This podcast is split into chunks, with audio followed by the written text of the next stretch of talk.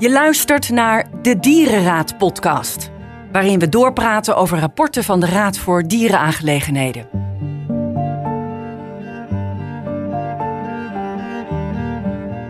Als je op straat of in het bos een hulpbehoevend wild dier vindt, wat moet je dan eigenlijk doen? Moet je die nou helpen of juist niet?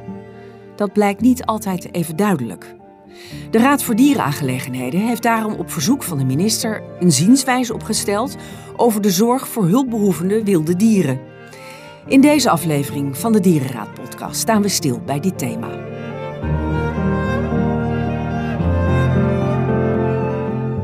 De presentatie van de Dierenraad-podcast is in handen van journalist Margreet Rijntjes. Vandaag gaat ze in gesprek met deze deskundige.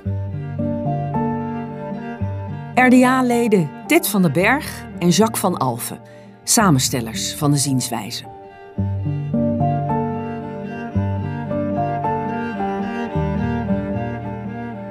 Welkom bij de Dierenraad-podcast.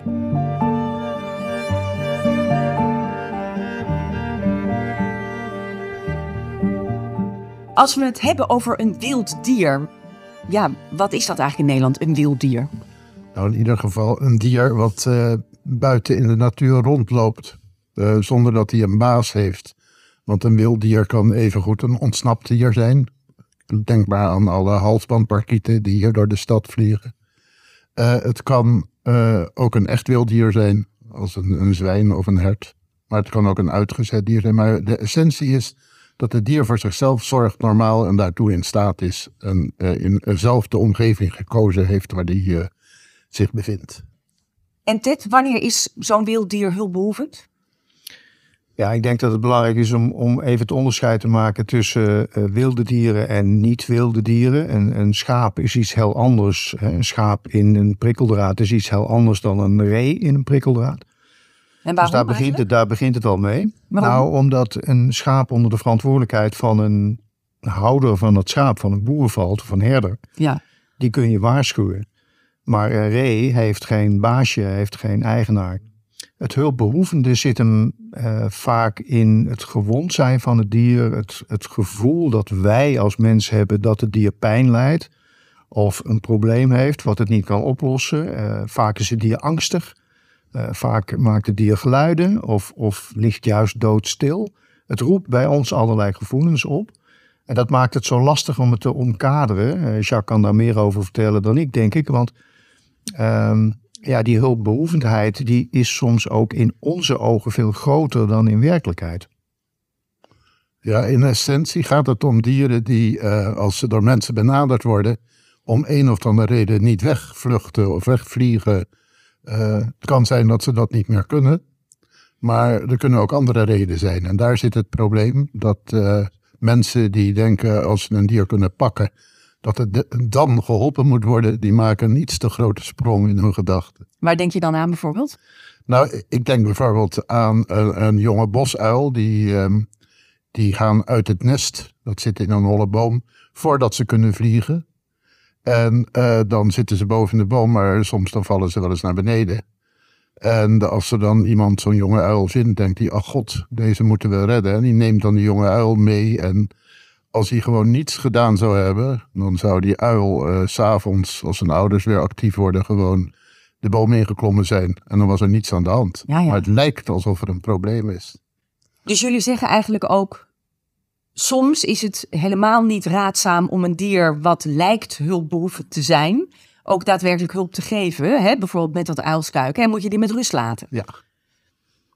Ja, dat is eigenlijk in, en in natuurgebieden zou je het kunnen zeggen als regel, daar moet je dieren altijd uh, met rust laten. Omdat um, die, dat is ook natuurlijk dat er soms iets misgaat. Een, een havik kan een vogel verwonden. Ja, die is dan hulpbehoevend, maar dat is deel van het proces. En je weet niet of die havik straks terugkomt om zijn werk af te maken. Dus in, als je in een natuurgebied bent, dan moet je altijd zeer terughoudend zijn met hulppogingen aan dieren. Ook een, een jong eentje wat zijn moeder kwijt is, kan je beter ter plekke laten. Die moeder komt wel terug. Maar dat weten mensen dus niet. Nee, dat is het grote Ja. probleem. Dat de, de, de wetgever verplicht ons eigenlijk om hulpbehoevende dieren te helpen. En één weten we niet precies als leek, hè? Als, als, als vader, moeder die met zijn kinderen door, de, door het bos loopt. Je, je, je weet niet wat hulpbehoevendheid precies is, wat Jacques net uitlegt. Maar het, het andere is dat je ook niet weet wat je moet doen. Uh, dus wanneer je sterk het gevoel hebt, dit dier is hulpbehoevend, weet je ook niet wat je moet doen. Want ik kan me voorstellen, stel ik loop uh, in het bos met mijn hond en ik zie daar een, een reetje wat gewond is. Um, dan bel ik de dierenambulance of de politie of uh, ja, zoiets. 144. Ja, dat is dan een soort uh, 112 voor, ja. voor dieren die in nood zijn. Um, maar is het daarmee niet goed geregeld dan in Nederland? Meestal wel, maar het, het, het is eigenlijk, uh, het hangt heel erg af van de personen. Uh, of het allemaal goed afloopt of niet, omdat er geen uh, eenheid is in de benadering. Ja, de capaciteit is ook heel verschillend. Hè. Op verschillende plekken in Nederland is er een goede dekking van dierenambulances, maar op andere plekken niet. Sommige dierenambulances, neemt voorbeeld Amsterdam, die uh, hebben het waanzinnig druk. Die hebben gewoon heel veel te doen. En dan gaan mensen bellen omdat ze bijvoorbeeld vogels hebben gevonden die met vogelgriep ja, een beetje zieltogend in de, in de berm liggen. Uh, allerlei gewonde vogels. En daar zijn zelfs vogels bij die wij helemaal niet willen. Dat zijn wilde vogels, zoals nijlganzen, die willen wij helemaal niet. Dat zijn exoten, uh, die wij in Nederland uh, liever niet, niet hebben. En dan zou je dus in de situatie kunnen komen dat je een dier gaat helpen, wat je eigenlijk als, als, als beleid in Nederland weg willen. Maar je komt in een soort uh, vreemd uh, wettelijk circuit terecht. Want als je een exoot, een ongewenste exoot, helpt en je geneest hem, dan zou je hem natuurlijk weer terug willen brengen naar de natuur. Maar dat mag niet. En dus dan heb dan, je een probleem. Dus ja, dat zijn wetten die tegenstrijdig zijn of zo. Want je moet dus ja. helpen, zeg je. Op basis van, welke wet is dat, dat je moet helpen? dat is de wet, de dierenwet. De wet dieren. Ja, dus is een algemene plicht uh, voor mensen om dieren te helpen. Ja. Nou, de meeste mensen weten dat niet, maar wat ik veel belangrijker vind is dat wij als mens die plicht ook voelen. Wij willen dieren helpen. En we willen ook dieren helpen die exoten zijn of die ongewenst zijn in Nederland. Ja, onlangs uh, is er een, uh, een wasbeer. Die is uit een boom gehaald. Die zat er al een paar dagen en die is bij de Stichting Aap gebracht. En uh, die hebben hem weer gezond gemaakt. Maar de Stichting Aap mag dat beest nooit meer loslaten. Dus want dat is een exoot. Want het is een exoot, een ongewenste exoot. Je moet, eigenlijk is het plan dat alle wasberen in Nederland uitgeroeid worden. Maar dat zal überhaupt wel heel moeilijk zijn. Je, je, je, je denkt met schrik aan beven als er straks meer wasberen in Nederland zijn. Dat er nog veel meer allemaal bij de stichting Aap terecht te komen. Dat is niet de oplossing. En daar zit, uh, er is ook geen oplossing voor dit probleem. Vanwege de tegenstrijdige wet. Ja. Maar hoe is dit dan op te lossen eigenlijk? Zo'n voorbeeld van zo'n wasbeer. Ja, op dit moment niet. En dat, uh, die andere voorbeelden ook niet. Want uh, het is natuurlijk heel, het voelt heel vreemd om een dier weer gezond te maken en dan los te laten, zodat het alsnog weer door een jager geschoten kan worden. Dat is gewoon een hele vreemde, maar de, wereld zit niet altijd logisch in elkaar. Mm -hmm. Nou ja, of dat zo'n dier, hè, dat voorbeeld van jou van die wasbeer, die moet dus zijn hele leven bij de Stichting Aap blijven. Ja, ja. Ja, of de, de Stichting Aap die moet proberen om dat beest uh, aan een dierentuin uh, kwijt te raken of zo. Maar jij mag niet terug de natuur nee. in. Maar hebben jullie daar als RDA dan een, een mening over wat daarmee zou moeten gebeuren? Ja, maar dat is lastig. Ik heb er twee meningen over. Mijn mening als, uh, als het gaat over populatiebeheer. Dan ben ik het helemaal mee eens dat de wasbeer uh, een groot gevaar is voor de Nederlandse biodiversiteit. En dat die hier niet hoort en dat die moet worden uitgeroeid. Maar tegelijkertijd vind ik dat een wasbeer die uh, hulpbehoevend is geholpen moet worden. Maar de bots, ik kan die botsing tussen die twee dingen kan ik niet goed oplossen. En waarom is eigenlijk het niet heel logisch dat als een wasbeer hulpbehoevend is en die dieren moeten hè, blijkbaar uh, bestreden worden in ons land, waarom is het dan niet logisch om dat dier te doden eigenlijk, hoe cru dat ook klinkt? Dat is ook heel logisch. De, de wetgever heeft natuurlijk nooit uh, die wasbeer in zijn gedachten gehad op het moment dat hij besloot dat de intrinsieke waarde van alle dieren maakt dat we een zorgplicht hebben. Je kan, de, de wasbeer is een uitzondering op het systeem. En daar komt het probleem. En zeggen jullie dan eigenlijk, die wet moet zo veranderd worden dat er bijvoorbeeld in die wet dieren, die ons dus als burgers verplicht om hulpbehoevende dieren te helpen, dat er een uitzondering komt voor exoten?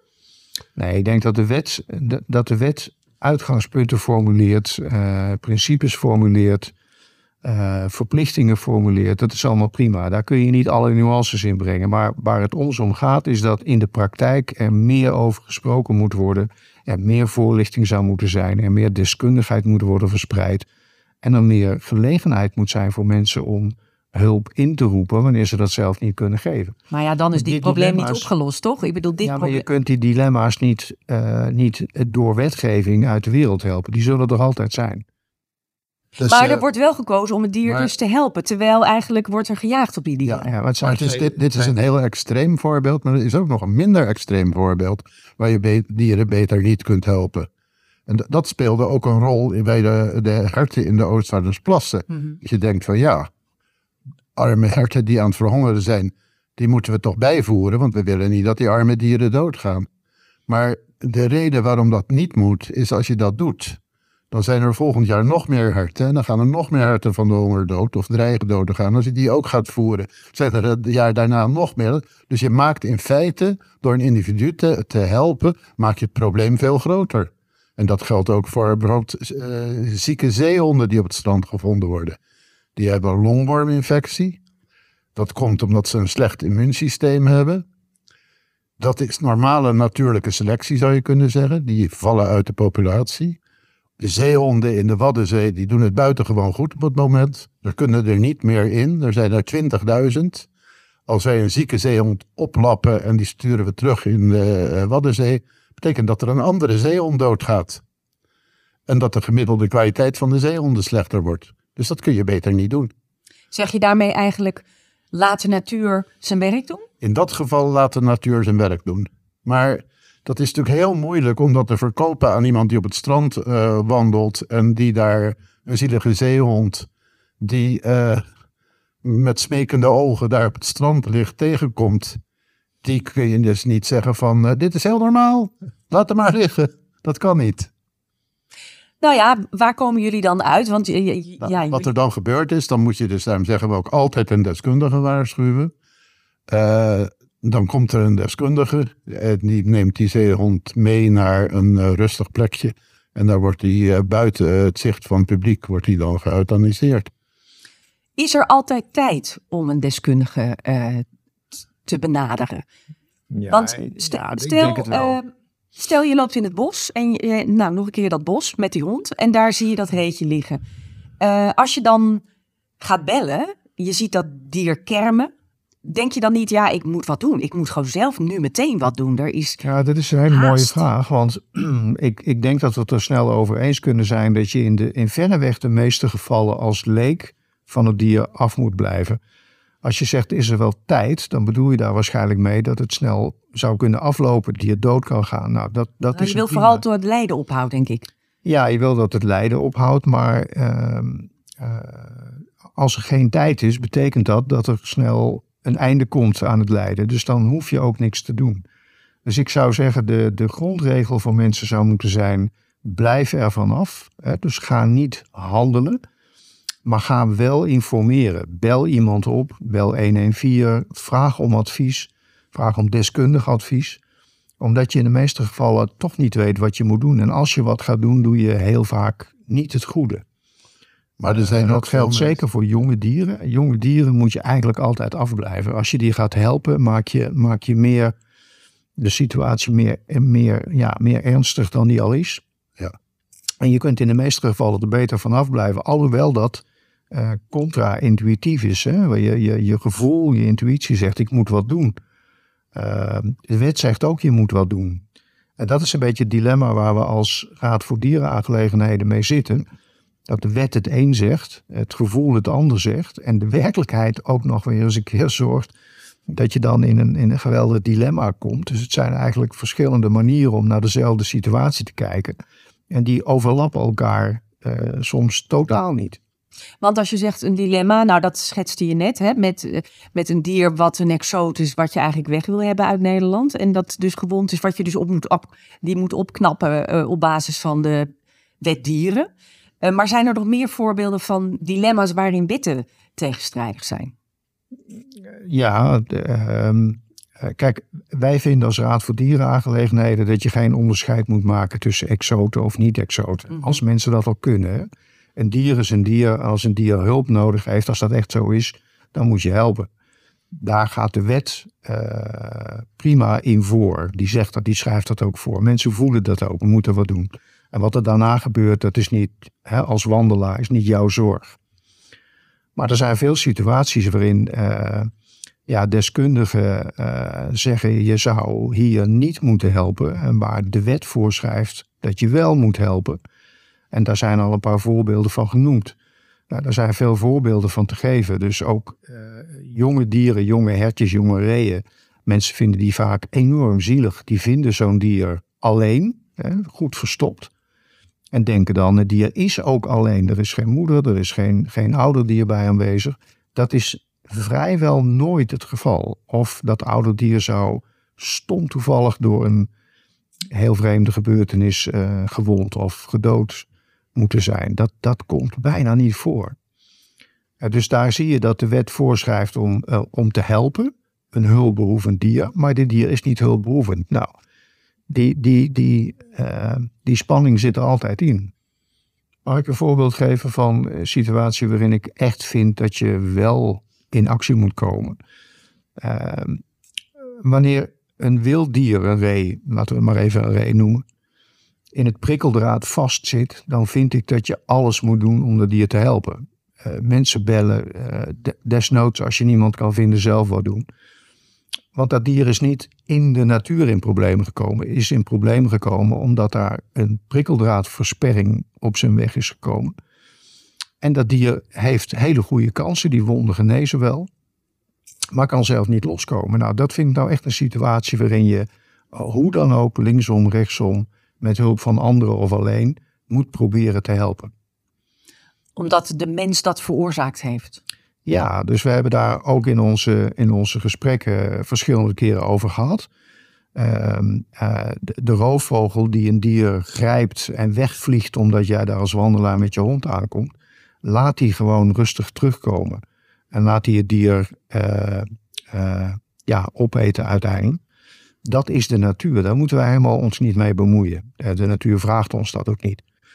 Dus je, je zou een soort uitgangspunt kunnen formuleren dat je situaties die in de natuur zelf, door de natuur zelf zijn ontstaan, dat je die laat in principe, tenzij, en dat dieren die in de problemen komen door menselijk uh, handel of door menselijke ingrepen in het landschap, ja, dat je daar, daar toch in eerste instantie kijkt wat je kan doen. en dan liefst met deskundige hulp. En in het uiterste geval zou je mensen ook kunnen zeggen dat je soms wel iets zinvols kan doen.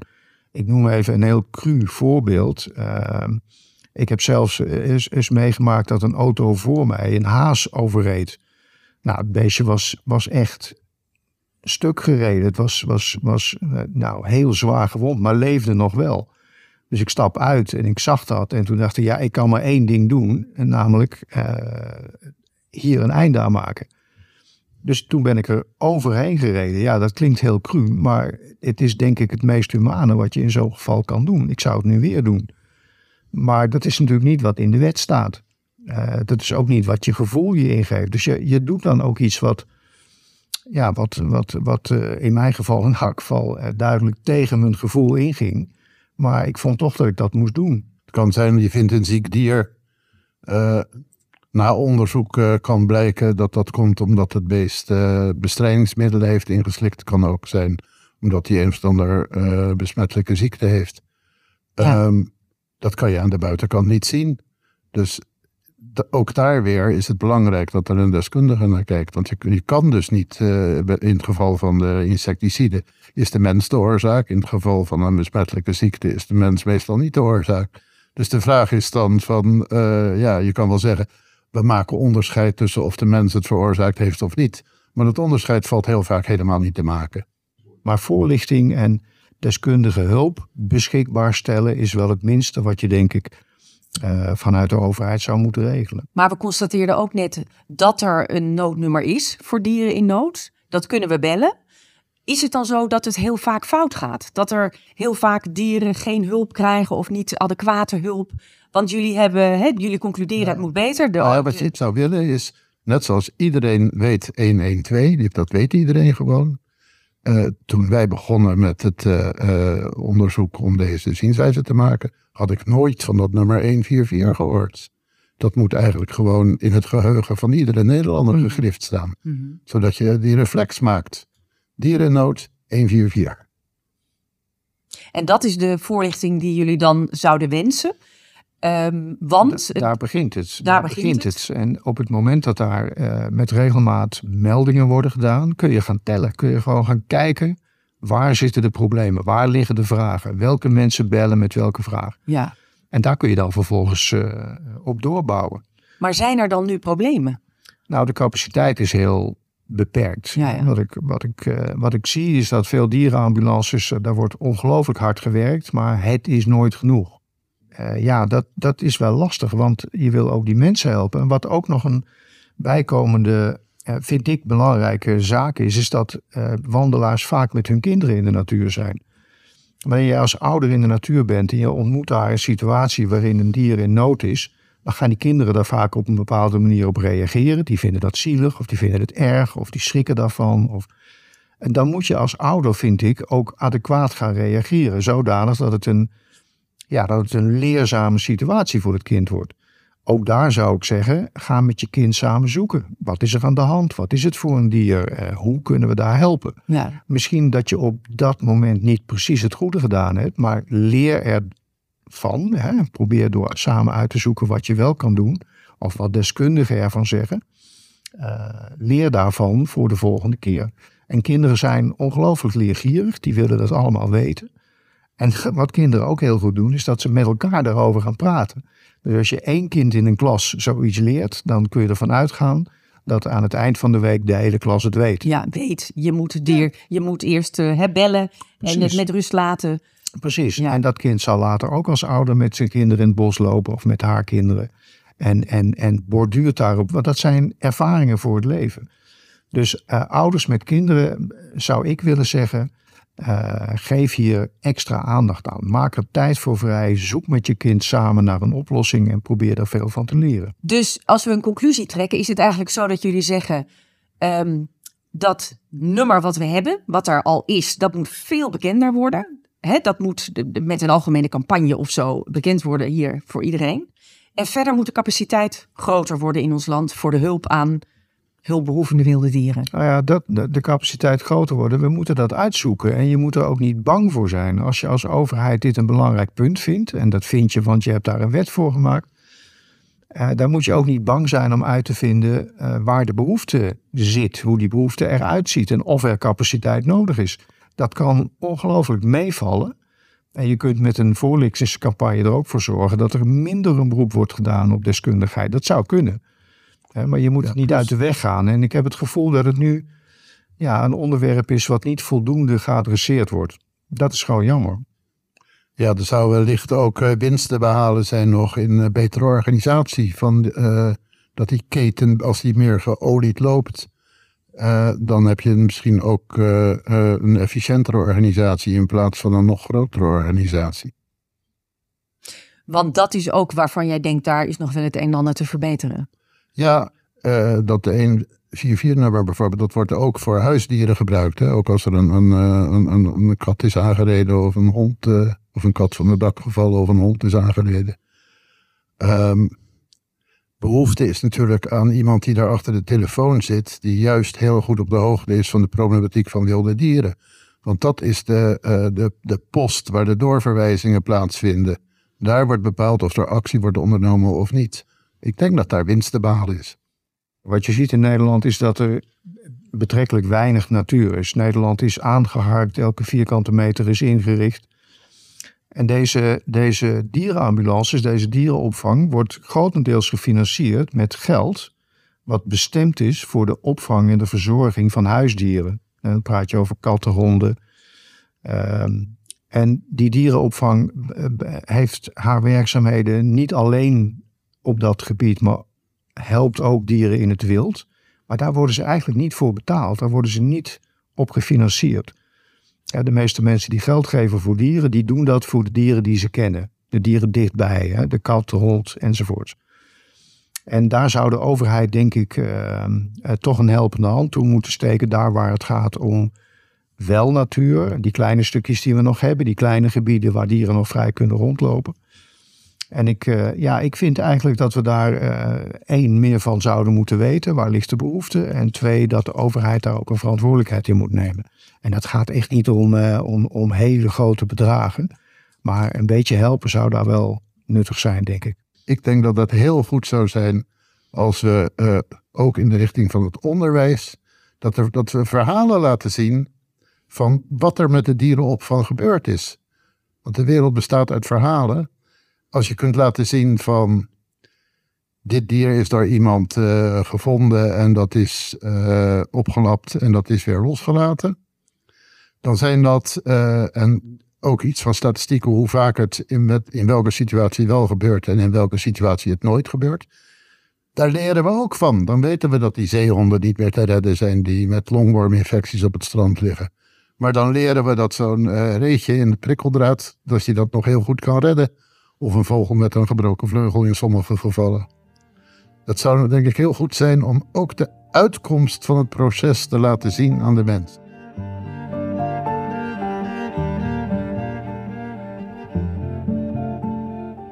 Heel hartelijk dank voor, de, voor jullie interessante verhalen. Ik sprak met eh, RDA-leden Tit van den Berg en Jacques van Alphen.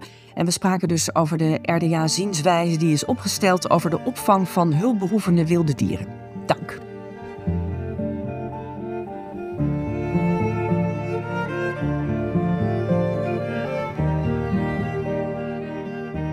Tot zover deze aflevering van de Dierenraad Podcast. Heel graag tot een volgende keer.